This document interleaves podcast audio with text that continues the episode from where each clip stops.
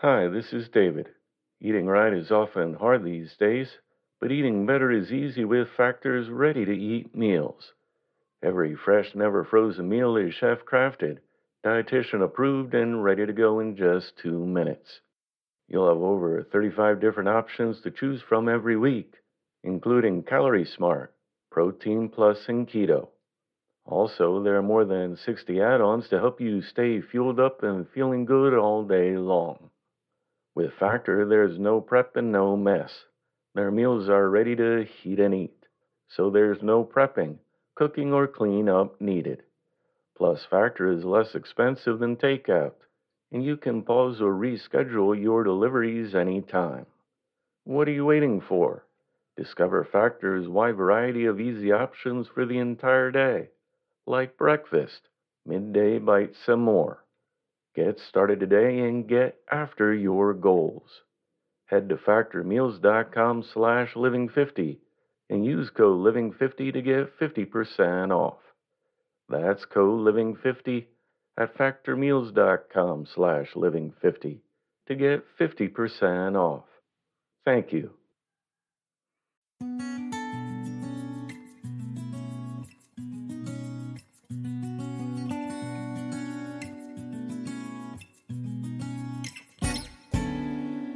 Welcome to the Inspirational Living Podcast.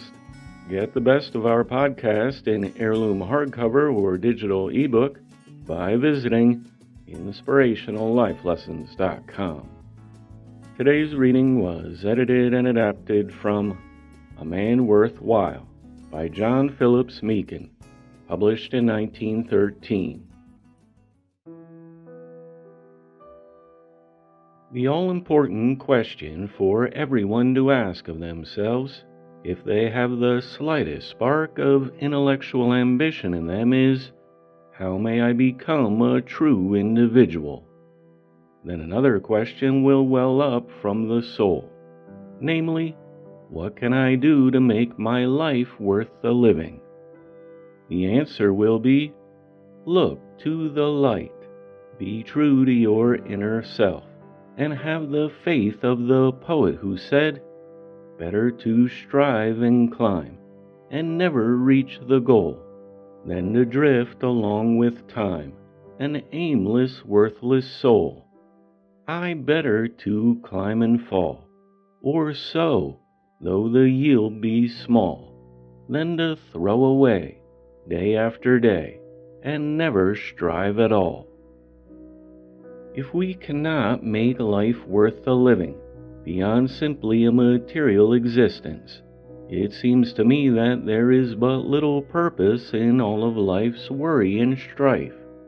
Or, in other words, if there is nothing to do or hope for but business, to eat, to drink, and to quarrel with others, as seemingly the majority of people do now, it's my estimation that to rest at once in death's embrace would be preferred, for surely under such conditions, with no progress to be made, the whole of human life would be but a monstrous blunder. Every man and woman, living or dead, would have been playing the part of a serious fool. Hope is the pillar of the world and this hope must be well defined in the heart of every individual, and with a worthy objective in view every day of our lives. These aims must be strengthened and encouraged continually by our highest ideals. For without ideals, we surely drift like helmless vessels, without a beacon light either to warn or to cheer us on life's storm tossed ocean. Justice Oliver Wendell Holmes says of ideals, they furnish us our perspective and open glimpses of the infinite. It is often a good thing that an ideal be unattainable, for its being so keeps forever before us something more to be done, and saves us from the tedium of a monotonous life. Let us then be careful in life as to how we act as to where we go and as to what we do. for when the bells of memory are sounded in later years, the melody will either be a cheerful blessing or a tolling curse. It is well that we should school ourselves in the problem of how to be men and women worthwhile, that we may conduct ourselves in honor and for good through all the dangers and difficulties, seen and unseen, so that we will reach in old age the sun kissed hills of peace, happiness, and contentment. Living is a fine art, and if life is worth anything at all, it is worth getting out of it all there is, driven by our noblest and highest aspirations. We should know something about everything, and everything about something as the earth drinks the rain of heaven, so must we forever drink at the fountain of knowledge. Concentrate on one great idea or purpose, but understand and enjoy all of God's blessings, and thus have through life all the sources that contribute to the whole of a well rounded character.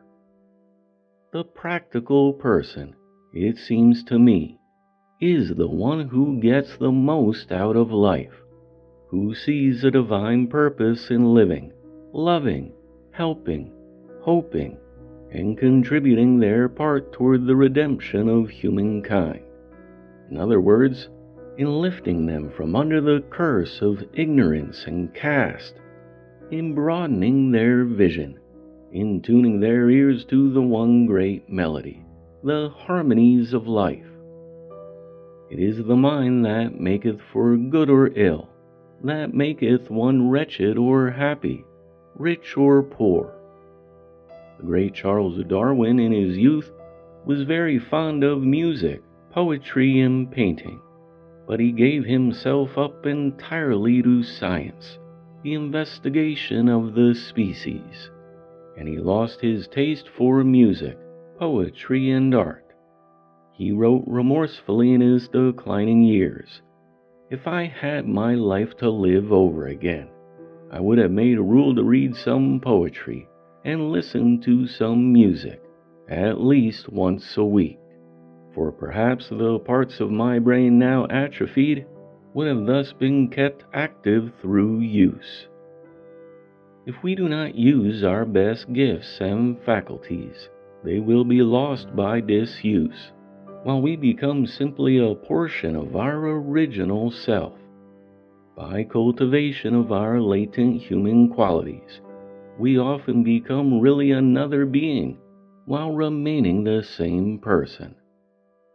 The seeds of perfection are in every human being, as the perfect or symmetrical oak tree is in the acorn. Could we but fully realize the evil effects of wrongdoing, we could never be tempted to do wrong, any more than we could be persuaded to thrust our hands into the fire or cast ourselves into the sea. Only the development of the higher faculties and sensibilities will annihilate evil and place our feet upon the path leading onward and upward. We must dispel the clouds of ignorance destroy the baser appetites, develop ourselves. We are all sculptors, only instead of with mallet and chisel giving form to cold marble, we fashion of ourselves a living, breathing image, the outward form of an inward grace, or the base resemblance of a distorted soul. Humanity has only struggled to its feet after being earthbound by the ignorance and superstition of the centuries. We, the individual sculptors, must set about the mighty task of strengthening our bent shoulders, opening our closed lids, and turning our groping hands toward the certain sunlight of a mighty truth.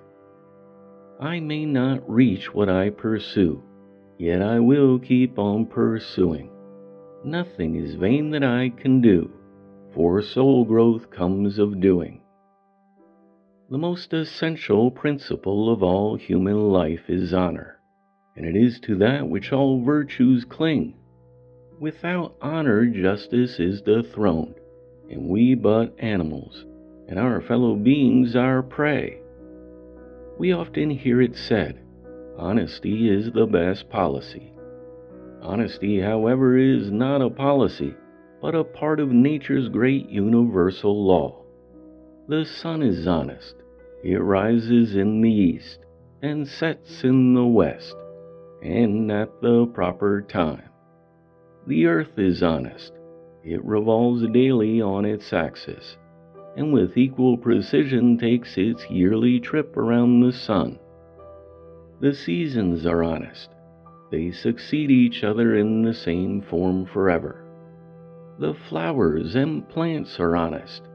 They come to visit us in the proper season. Even the elements are honest. They warn us with freezing cold or scorching heat, or threatening sky, to take proper precautions against their extremes. Human beings, to be natural, to be healthy, to be happy, should be honest. If we are not, we must pay the penalty for breaking the law of the universe. Honor and integrity must be kept as pure and sacred in business and social relationships as in the family life. But suppose we should adopt a policy of being honest in our everyday life, irrespective of conscience and the satisfaction that a feeling of honesty invariably brings. I believe even then the policy of honesty would be a winner. True, one casts off a whole lot by being honest, but what do we cast off? Is it anything of real value? Is it anything but outside decorations? Or in itself, anything but foolishness? People are dishonest because they do not listen to the angel voice of their better selves. The heavens open up to every person who keeps the key of intellectual power and honesty. If human life is not worth being honest, it is not worth anything.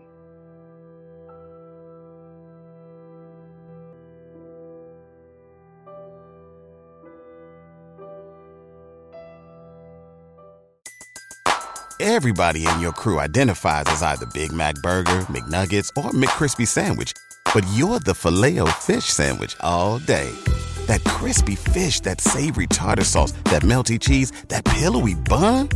Yeah, you get it every time. And if you love the Filet-O-Fish, right now you can catch two of the classics you love for just $6. Limited time only. Price and participation may vary. Cannot be combined with any other offer. Single item at regular price. Ba da ba ba ba.